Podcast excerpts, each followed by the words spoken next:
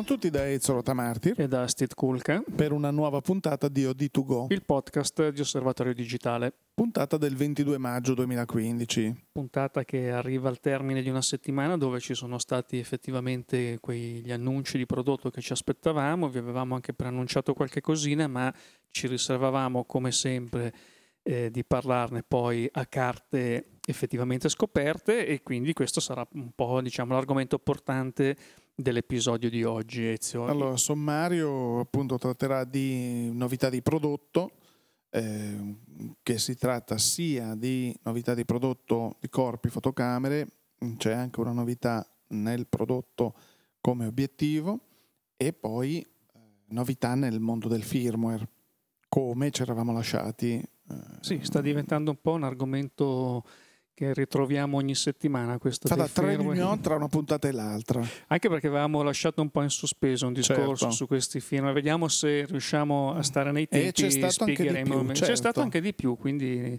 oh, non è che ci hanno ascoltati, è che effettivamente, effettivamente, è un tema che avevamo identificato non perché ci piacesse particolarmente, ma perché è un nella trend, realtà sta sì. avvenendo e ci sembra uno dei trend più significativi di questi ultimi tempi.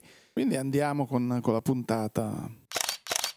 Allora, Steve, da dove partiamo? Partiamo subito con le cose succulente, con le novità di, di, prodotto, perché ce ne sono due piuttosto interessanti. Beh sì, nella settimana sono uscite due nuove macchine fotografiche, due fotocamere mirrorless, eh, tanto per ribadire il fatto che il mercato si sta scatenando in quella direzione. È sempre molto attivo, apparecchi interessanti nella, nella loro fascia abbiamo una Panasonic Lumix G7 che è una micro 4 terzi, 16 megapixel e sempre sui 16 megapixel ma PSC eh, abbiamo la eh, Fujifilm X-T10 eh, versione, variazione della XT1 che tanti si aspettavano come una versione estremamente edulcorata, la, la piccolina della fascia bassa. fascia bassa di quella che è la fascia alta delle mirrorless Fuji e in realtà qui c'è stata qualche sorpresa, insomma, tra virgolette, perché era un po' sì.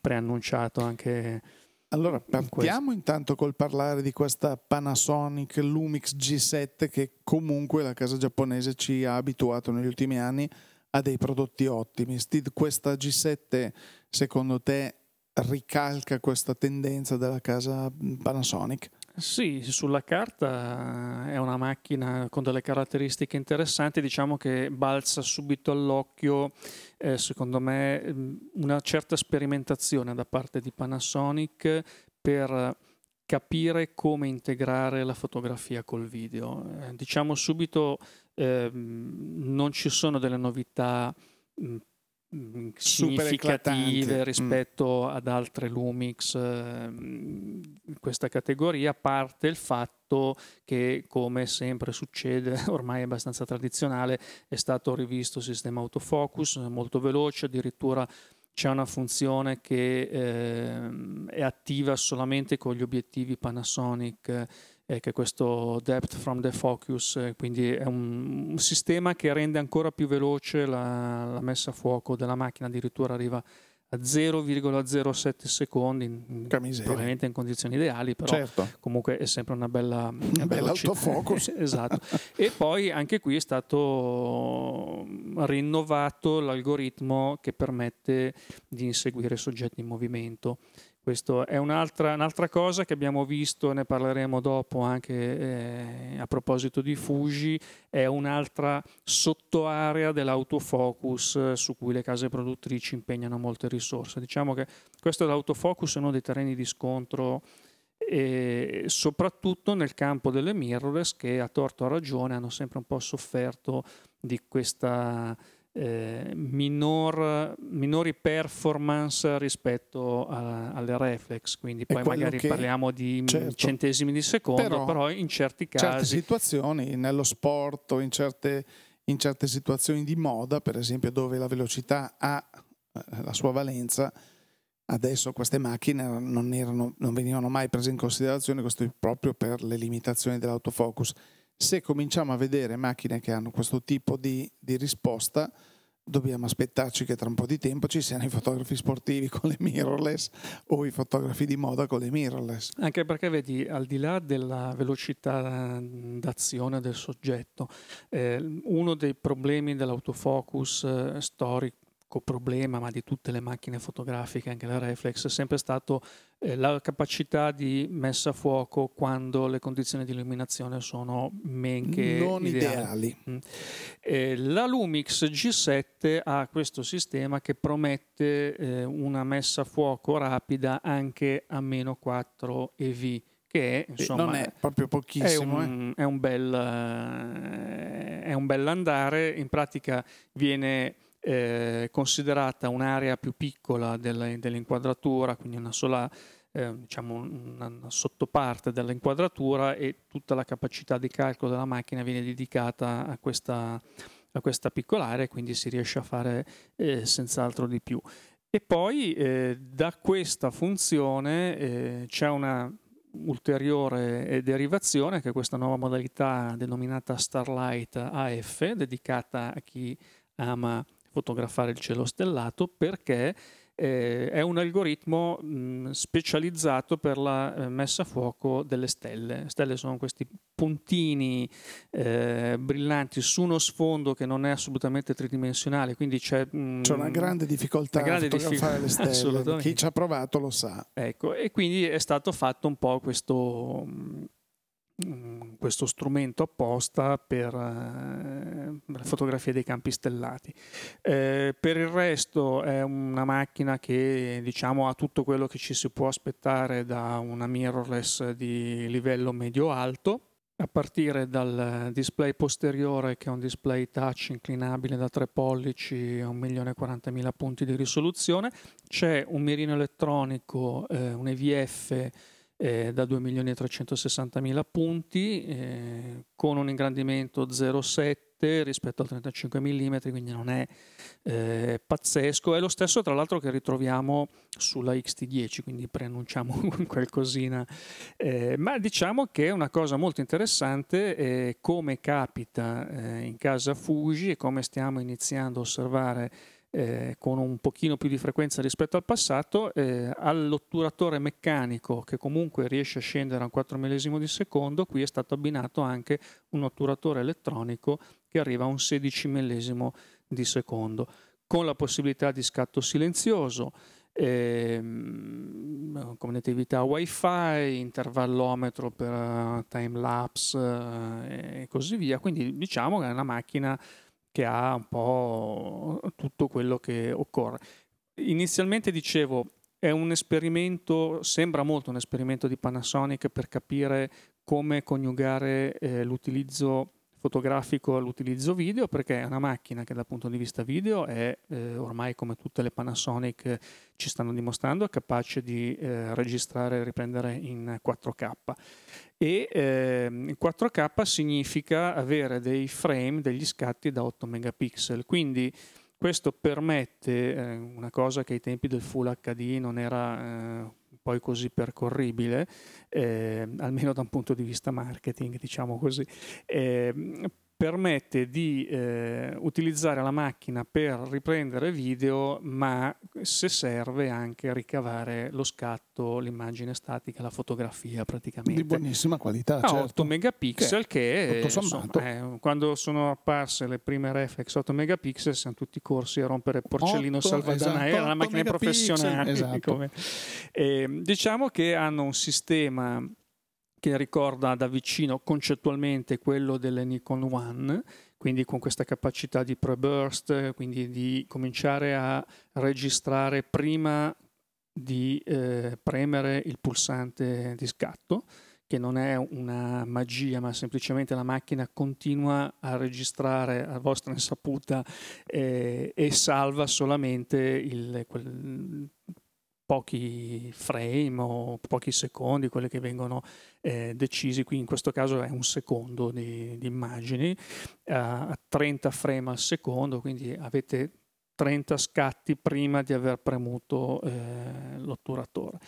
E, ehm, diciamo che insomma questo è un po' c'è chi piace unire il video alla fotografia, c'è chi il video non, non lo utilizza mai, in questo, specialmente in questo tipo di, di macchine fotografiche.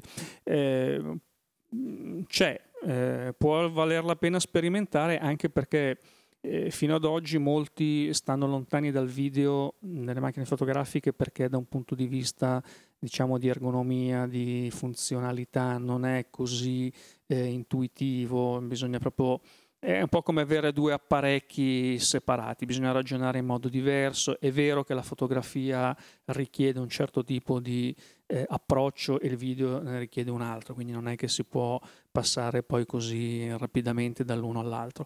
Eh, però probabilmente provando anche le soluzioni che fior di ingegneri studiano con l'aiuto anche di focus group, di studi di, usabilità e, e, ricerche, può darsi che magari qualcuno trovi anche una nuova ragione d'essere, diciamo, del proprio hobby fotografico e Va, va, provata, va vista. Queste sono cose che sulla carta Beh, lasciano diciamo un po' sempre, poi provano, Panasonic ma... ha, una grande, ha una grande tradizione anche nel video, quindi credo che quando implementano questo tipo di, di funzionalità sì. sappiano quello che stanno facendo. Sì, poi sai, loro hanno anche, eh, come capita per, per, altri produttori, loro hanno l'interesse a spingere il 4K perché poi i grandi numeri li fanno non sulle macchine fotografiche 4K o sulle videocamere 4K, bensì sui display, sui televisori 4K. E siccome noi sappiamo che di contenuti 4K ce ne sono veramente pochini, se non nulli, alla fine bisogna produrseli da sé. E quindi loro e insomma, questa è la, la, strategia di ecosistema che abbiamo detto tante volte, funzionava per il 3D un tempo e adesso è il 4K. Eh, a proposito di questo ci sarebbe da parlarne perché proprio ieri Sony ha presentato la nuova gamma dei, dei televisori eh, che sono ovviamente tutti ormai 4K dal, dalla linea più bassa alla, alla top di gamma.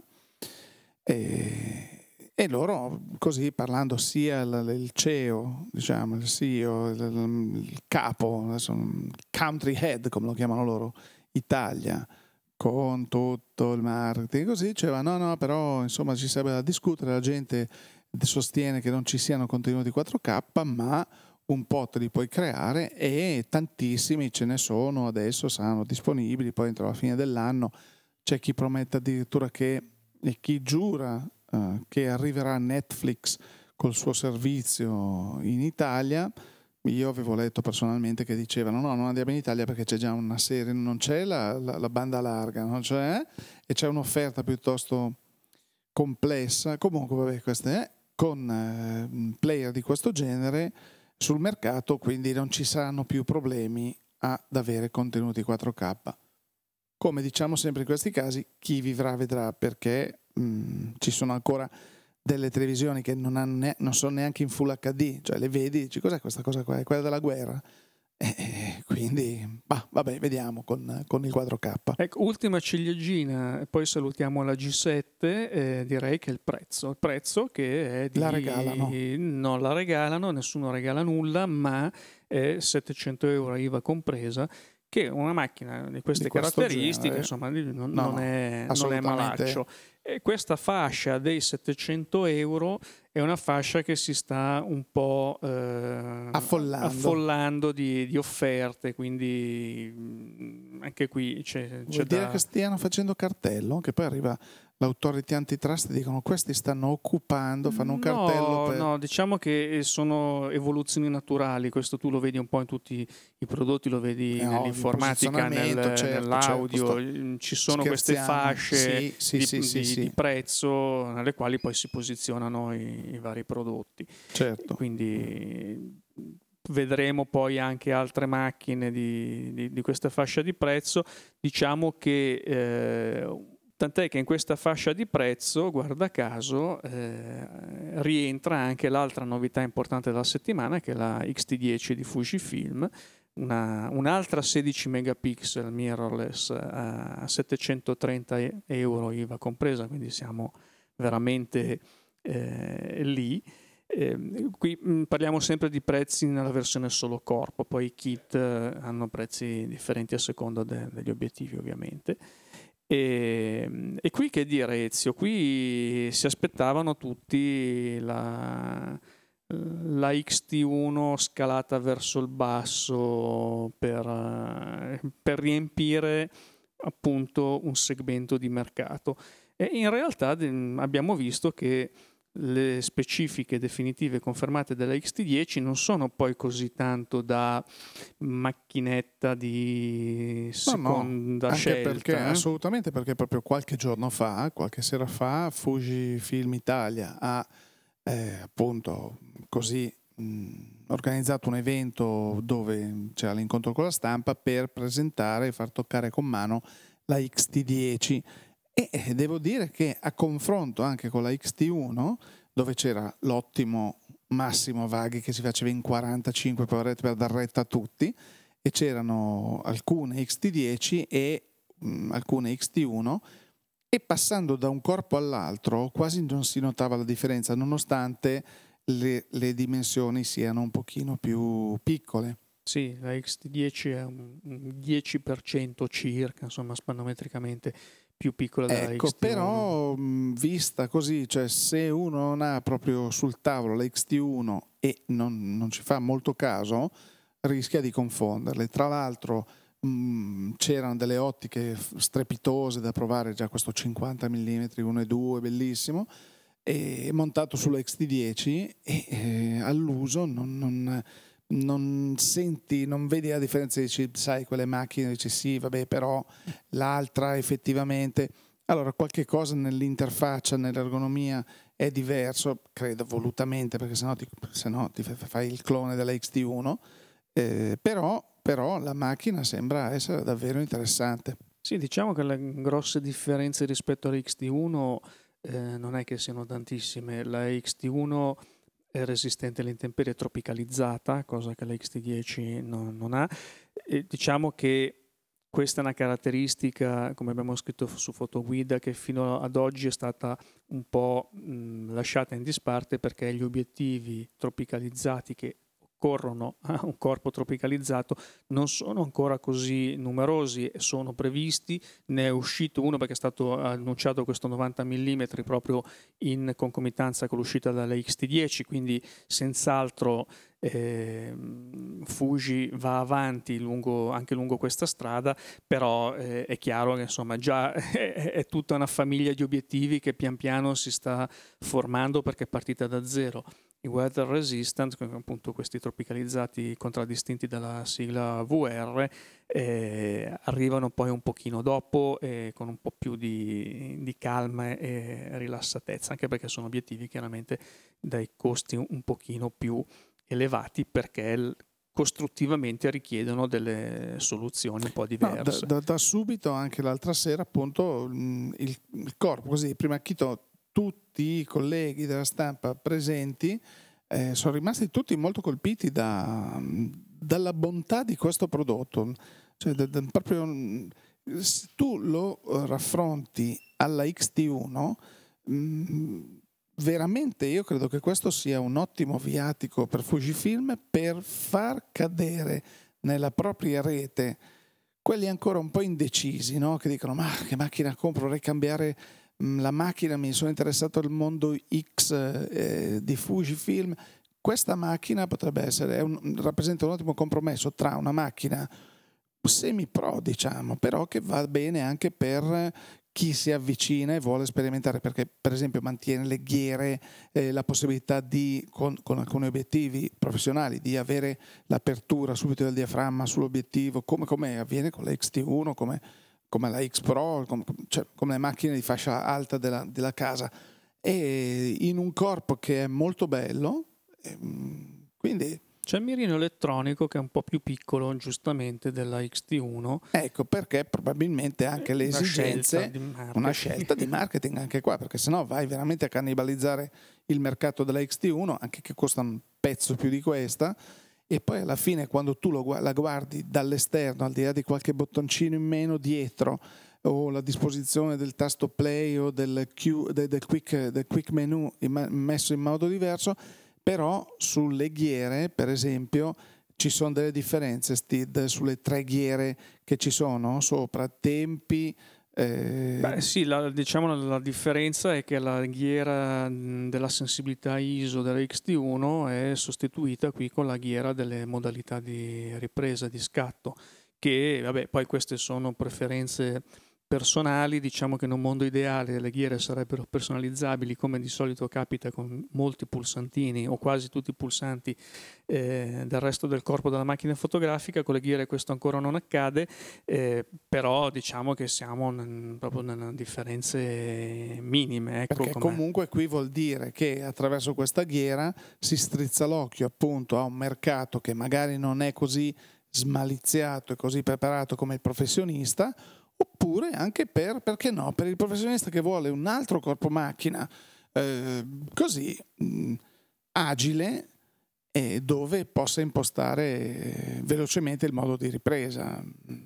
Sì, Ecco. diciamo che per, allora, rispetto alla XT1, la XT10 costa 300 euro in meno. Tra l'altro, Quindi diciamo una, differenza che appunto la mette su quella fascia di mercato dei 700 contro l'altra fascia di mercato che è quella dei 1000 e 1000, più. su cui mh, fascia in cui noi troviamo per esempio un altro prodotto molto eh, apprezzato dal mercato che è l'Olympus, eh, la OMD M5 Mark II, Certo. che è un'altra Certo. micro 4 terzi con questo sistema di, di stabilizzazione, sui Stabilizzazione 5 assi, Che, che- che è una caratteristica importante di- di- delle macchine Olympus. con un autofocus che sembra anche questo essere molto reattivo, quindi eh, Sì, è comunque un... abbiamo visto anche la G7, eh, appena visto la G7, cioè in questa fascia di prezzo ci sono, ci sono dei, bei, dei bei concorrenti, insomma. La XT10 poi ha un'altra caratteristica eh, che eh, diciamo non si vede nel corpo ma è presente nella macchina, che è il firmware. Il firmware di partenza dell'XT10 corrisponde a quello che è stato preannunciato come nuovo prossimo aggiornamento firmware eh, previsto per giugno eh, per la XT1, infatti la XT10 uscirà a giugno, non non a caso, eh, ed è quel firmware di cui avevamo parlato già un paio di settimane Sì. fa. Avevamo così parlato un pochino. firmware, uno di quei firmware che eh, oltre a sistemare, aggiustare gli immancabili bug, introduce nuove funzionalità. E, e che Ricordiamo la versione la 4.0. versione 4.0 che diciamo che tutti i, i possessori di XT1 stanno Eh, aspettando stanno per, grande- per poterlo scaricare, sì. eh, perché effettivamente dà vita a, a una nuova macchina e questa è la tendenza di cui appunto abbiamo parlato, continuato a parlare nelle ultime settimane, eh, tendenza che adesso abbiamo visto mm, implementata a- anche su un'altra, un'altra macchina di cui si parla molto bene.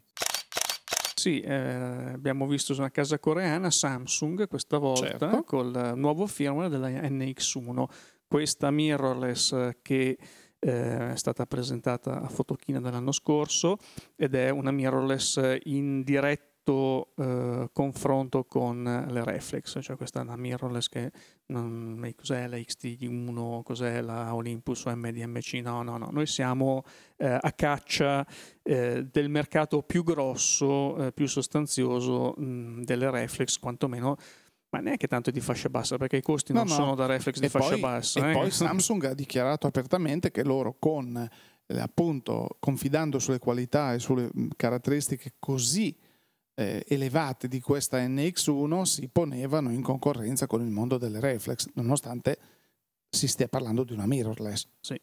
Qui abbiamo con il nuovo firmware, la, la versione 1.30, sono state implementate 19 nuove funzioni, A proposito di quello che dicevamo, esattamente, e eh, guarda caso eh, una delle, delle aree di, di maggiore attenzione eh, è quella dell'autofocus. Autofocus che già allora, quando venne presentata la, la fotocamera, dichiaravano delle, delle prestazioni eccellenti, quindi qui stanno andando a migliorare ancora di più. Sì, qui è stato migliorato ehm, in condizioni di bassa luminosità, in condizioni di illuminazione frontale, che è Mm. un'altra di quelle situazioni che è capace di mandare in Pessima. palla il migliore degli autofocus, e anche in, ehm, in modalità spotlight, quindi quando abbiamo delle luci proprio molto chiuse, molto sì, precise, limitate, limitate precise. Sì. E, e, poi questa modalità eh, a zona, che è una modalità che abbiamo visto anche implementata da Fuji sul, su questo nuovo firmware. Nuovo firmware, che... sia sulla XT1, quindi sulla XT10. Esatto, e, e poi vabbè, eh, nel caso di, di, Samsung altre migliorie varie, qualche correzione de, degli immancabili errori, eccetera. Quindi mh, cioè, effettivamente mh, non è che avessimo proposto una tendenza che vedevamo solamente noi, eh, questa di firmware. Però mh, anche la scorsa settimana dicevamo qualcuno ci ha chiesto ma perché i produttori, esatto, quale interesse hanno. Esatto, questo era l'interrogativo a, con il quale avevamo lasciato i nostri ascoltatori la, sc- la, settimana scorsa. Perché un conto è correggere gli errori e quello ci sta, eh, un conto è trasformare la macchina in una macchina diversa, cioè la XT1 col firmware 4.0 diventa una macchina diversa rispetto a quella che è stata fino ad oggi e già a dicembre il firmware precedente aveva introdotto tutta una serie di altre funzionalità. Questa è una tendenza che ricordo era stata inaugurata da Canon qualche anno fa con la 7D, quindi macchina uscita nel 2009, poi c'è stato questo aggiornamento credo nel 2011-2012 che aveva aggiunto nuove funzioni anche per la parte video, tante, tante cose. E. Trasformando veramente quella macchina e dando nuova vita anche a livello di mercato perché si pensava ah, adesso uscirà la Mark II, uscirà la sostituta della 7, invece è andata avanti ancora tre anni e mezzo sì. prima che annunciassero la, e, la nuova 7D e, e questo dire, grazie al firmware. E devo dire che la 7D Mark II eh, non ha sostituito poi così la 7D eh, come è capitato con la 5D 5D Mark II. Certo. La 5D Mark II è uscita, ha fatto piazza pulita delle 5D. Invece eh, oggi eh, la 7D Mark II è un, è un, po' come fosse una 8D. Cioè hai la 7D ha un senso, hai la 7D Mark II ha un altro senso. Cioè, non, non, è che eh, siano tutti mh, mm, corsi a sostituire la macchina. E allora Steve, perché le case fanno questa scelta? Perché questo è quello che ci chiedono i nostri ascoltatori. Perché non fare per esempio la eh, XT1 Mark II, la NX1 Mark II, eh, ma preferiscono le case dire no, tieniti la tua, il tuo corpo macchina, il tuo investimento e rinnovalo con questo firmware. Ma io direi che innanzitutto il grosso investimento è da parte delle case produttrici, perché sviluppare una piattaforma, una nuova macchina fotografica ha dei costi molto molto importanti e eh, questi sono costi, costi, che una volta venivano ammortizzati rapidamente perché i volumi di macchine vendute erano mh, molto più alti rispetto a quelli di, di, oggi. Oggi per fare gli stessi volumi ci vuole molto più tempo. Le case non possono stare ferme per tre anni eh, eh, quando prima buttavano fuori nuove macchine ogni sei mesi perché mh, spariscono dal mercato e quindi devono mantenersi in qualche modo eh, attuali. E il fatto mh, buttare fuori un nuovo firmware mh, di questo genere significa comunque ridare attualità al prodotto sul mercato anche se è un prodotto che è uscito un anno e mezzo prima perché l'hardware eh, una volta un hardware di un anno e mezzo era un hardware invendibile, oggi l'hardware è quello, eh, perfetto, mh, mm, non c'è problema, vuoi delle caratteristiche che stiano alla pari con quelle della concorrenza, te le diamo con il nuovo firmware. Quindi c'è un vantaggio, mm, diciamo, soft per le case produttrici che è quello comunque di eh, acquistare punti nei confronti della propria clientela certo. perché chi ha comprato la XT1 è ben contento all'inizio eh, se la vede costantemente XT1 piuttosto che un'altra macchina fotografica se la vede costantemente rinnovata eh, insomma la contento, fidelizzazione sì. al brand come si dice certo. Eh, senz'altro aumenta uno scontento non lo è di certo e dal punto di vista della casa produttrice significa estendere la vita di mercato la vita utile del prodotto senza dover investire costantemente in nuovi prodotti. anche la XT10 che è appena uscita, appena annunciata perché poi uscirà il mese prossimo, eh, non è una macchina fotografica nuova, è una variazione di una piattaforma esistente che è quella della XT1. Certo, cui è stato magari in quel caso levato qualcosa proprio per fini di marketing, ma questo vuol dire che probabilmente, come dicevi e come dicevamo qualche settimana fa, quando si parlava di vere e proprie piattaforme come le piattaforme informatiche, significa che, non so, la Canon che appunto ha lanciato la 5DS 50 megapixel utilizzando gli stessi processori che erano già stati annunciati per macchine di un anno e mezzo, due anni fa, vuol dire che quei progetti sono mh, di larghe vedute. Quindi è possibile che il nuovo modello venga rilasciato solo quando ci si rende conto che il processore potrebbe non essere più in grado di garantire un ciclo di vita tale per gli sviluppi futuri di, di, di questi modelli. Col fatto che ormai anche la, la tecnologia di processo di, di, circuiti che sono nelle macchine fotografiche, diciamo che hanno delle potenzialità superiori rispetto a quello che effettivamente viene utilizzato oggi, quindi hanno anche loro una vita utile eh, decisamente più lunga rispetto al passato, i tempi insomma erano quelli che sono.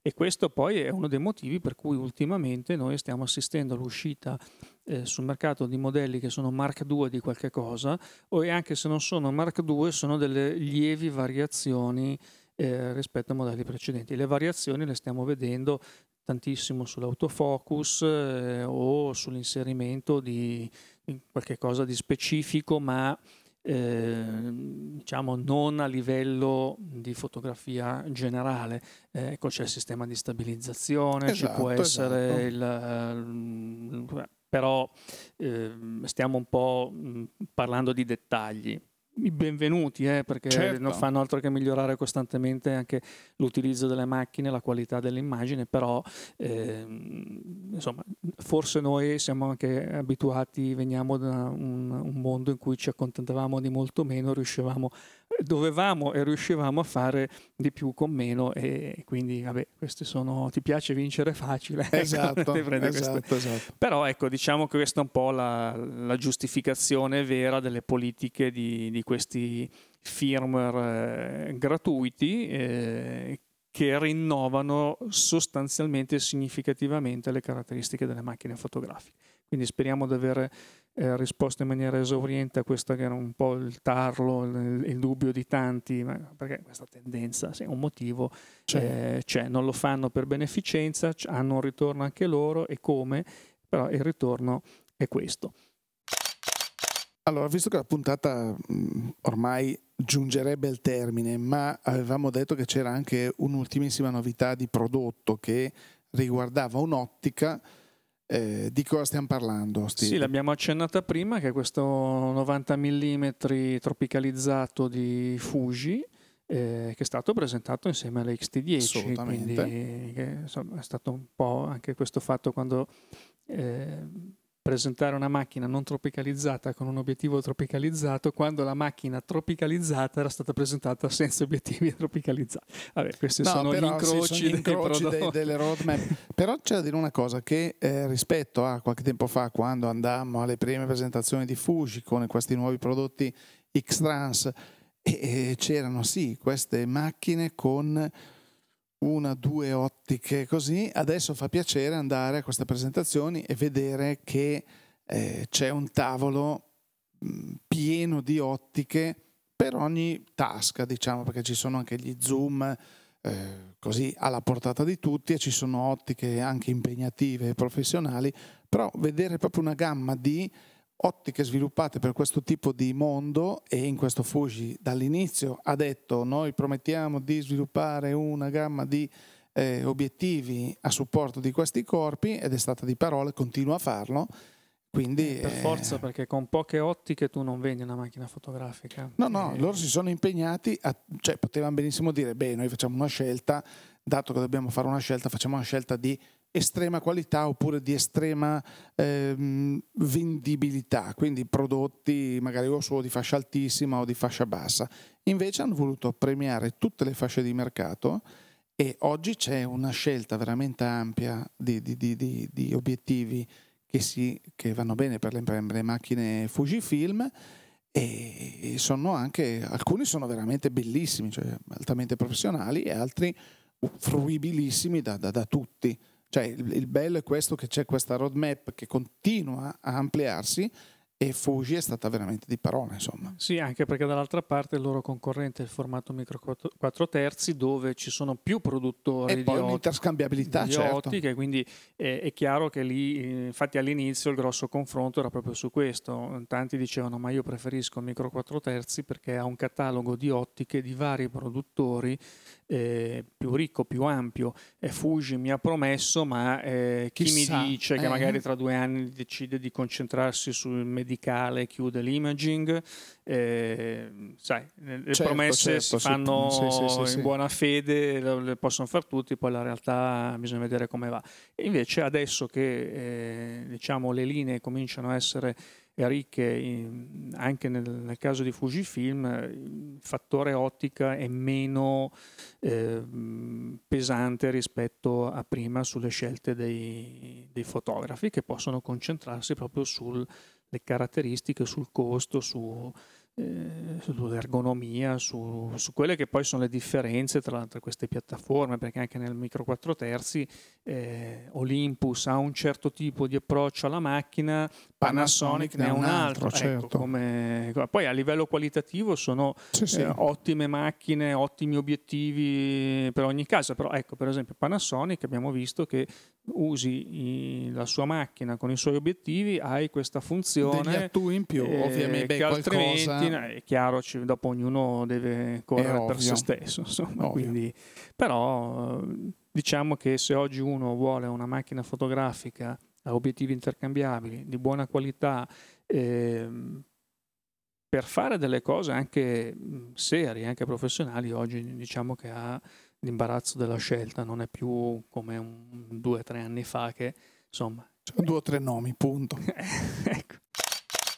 Bene, direi che abbiamo esaurito i punti che ci eravamo... Anche il tempo. Anche il tempo, quello corre sempre veloce e torniamo a fotografare a questo punto e torniamo a ricordare i nostri appuntamenti online. Abbiamo ovviamente osservatorio digitale www.osservatoriodigitale.it con il numero di maggio ancora eh, pubblicato, affrettatevi perché maggio sta finendo, quindi non sarà fuori ancora per molto. www.fotoguida.it dove trovate tutte le notizie, tutti i prodotti man mano che escono e il famoso comparatore che vi permette di confrontare le caratteristiche tecniche delle varie fotocamere.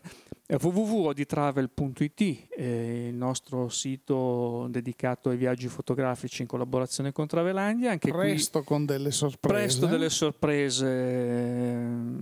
Beh, possiamo dire soprattutto per quelli che ci hanno scritto, ci hanno scritto, eh, ma agosto, niente, vogliamo, voglio vedervi, veniamo a prendervi a casa adesso, eh?